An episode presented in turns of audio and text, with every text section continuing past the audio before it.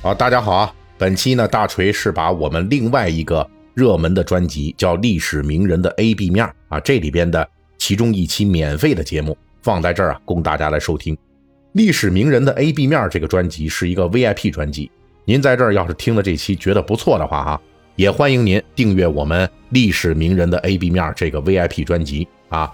我们这些免费的节目呢，未来呢会在大锤说史栏目呢做一些更新啊，算是额外的插播。也是呢，在这儿呢，给大家做一个小小的宣传啊！希望呢，喜欢我们节目的可以去听我们历史名人的 A B 面。他们是历史上名声显赫的大人物，他们也有鲜为人知的另类故事。大锤说史为您生动讲述历史名人的 A B 面。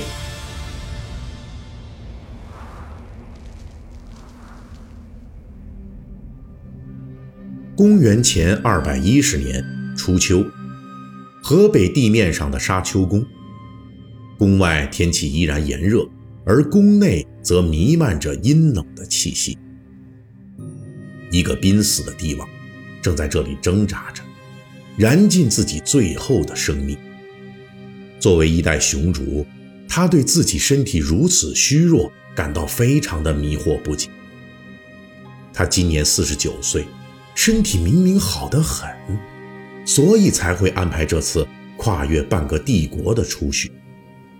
这次出巡跟以前一样，他带着浩浩荡荡的队伍游历天下，显示帝王的威势，处理帝国的问题。他先是访了南边的云梦泽，又爬了东南的会稽山，最后还兴致勃勃地从琅琊出海。在海上，甚至头一次遇到了体型极其庞大的巨鱼，并且亲手以连弩射杀。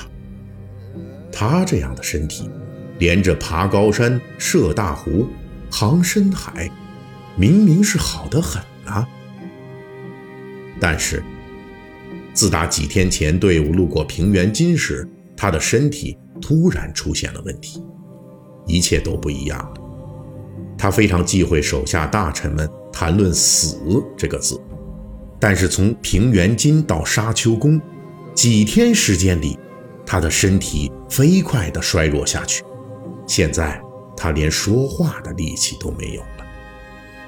帝王的神智开始模糊，他拼尽全身力气去思考，想给自己的继承人安排一条出路，同时他也很焦虑。除了这件大事，他还有什么事情需要做而没有来得及做？就在这样的思考中，帝王失去了他最后的意识。这个垂死的帝王啊，就是我们上期和本期的主人公——千古一帝秦始皇。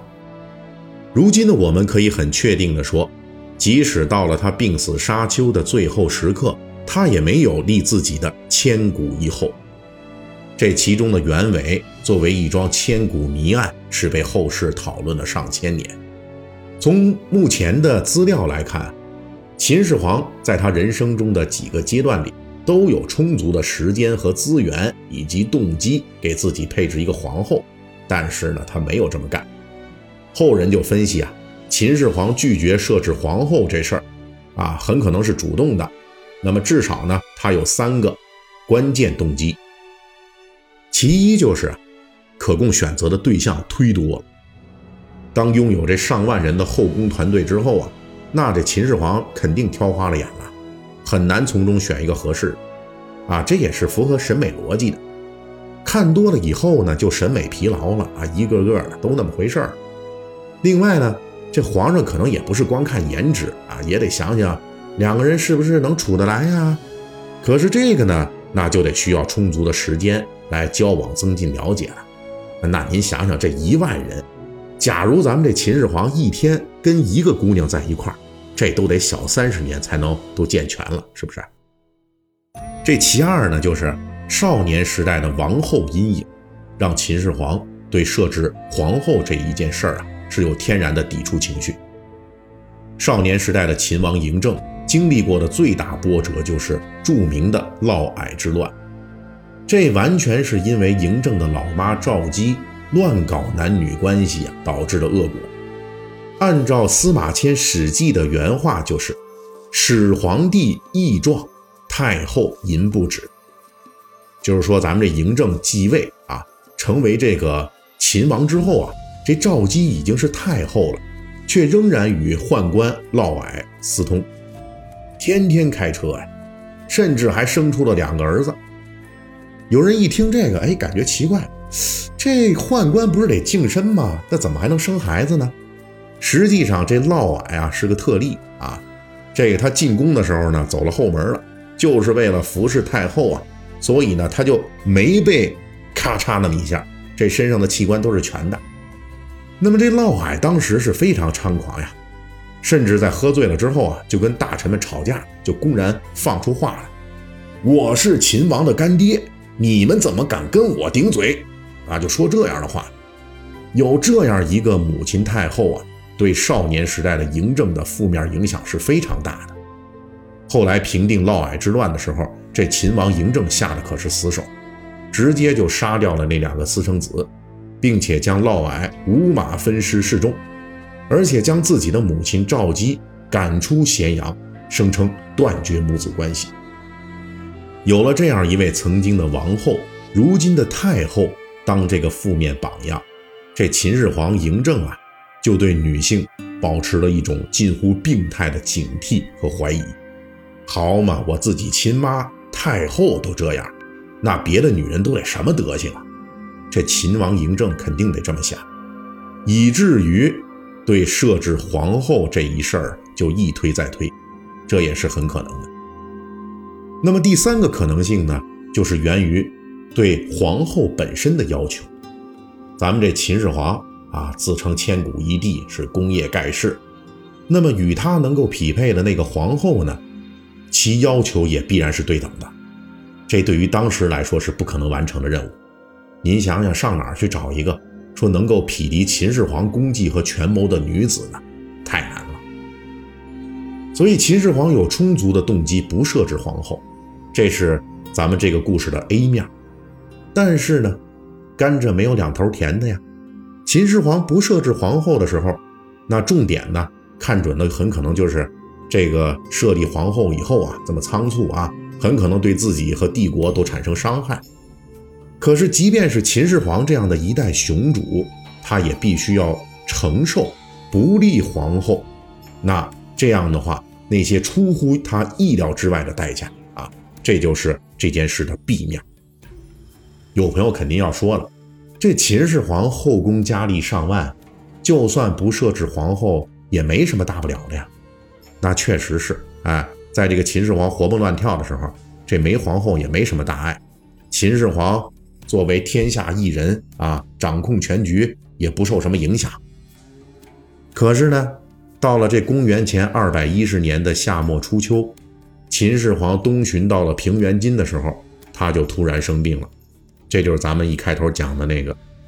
而且这生病之后啊，这个病症状况是迅速恶化。大约在得病五六天的时间里边，这千古一帝就从这健康状态变成了濒死状态了，哎，要完蛋了。最终呢，秦始皇就病死于沙丘，而且这死亡来临的如此迅速啊，嬴政是没有任何准备。就是在这个时候，当初不立皇后的弊面就出乎意料的来临了，这就是皇子继承问题。秦始皇到他死的时候都没有正式设置太子，这给了随行的左丞相李斯和中车府令赵高充分的机会，他们就拥立了秦始皇的幼子胡亥。哎，这胡亥呢名声可不太好啊，这就是后来以这暴政出名，最后引来陈胜吴广起义，并且导致强秦灭亡的那个秦二世。而这一切呀，原因就是因为秦始皇没有立太子。所以呢，他这二十几个儿子，那理论上大家的上位机会都是平等的。因此呢，这一场抢位之争就在秦始皇的暴毙之下变得不可避免了。所以呢，秦始皇这边刚挂掉，那边李斯、赵高等人啊，就胆大包天的去拥立胡亥了。如果当年秦始皇设置了皇后啊，那按照之前的秦国政治规则，皇后所生的孩子，即便你不是太子，也是最具法理继承权的人物。他当年与这个赵姬母子啊，就是这么走下来的。这也就是后世啊，这个所谓的嫡长子继承制度的价值所在。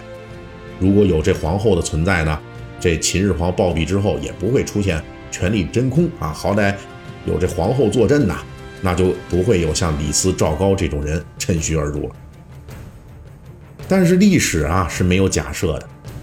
当秦始皇嬴政选择不要皇后的 A 面的时候，他也就必须要承受没有皇后的 B 面。在病死沙丘的临终时刻，秦始皇是否想到过这个皇后的利或不利，都会给他带来伤害？好，秦始皇的故事我们就讲到这里，感谢大家的收听。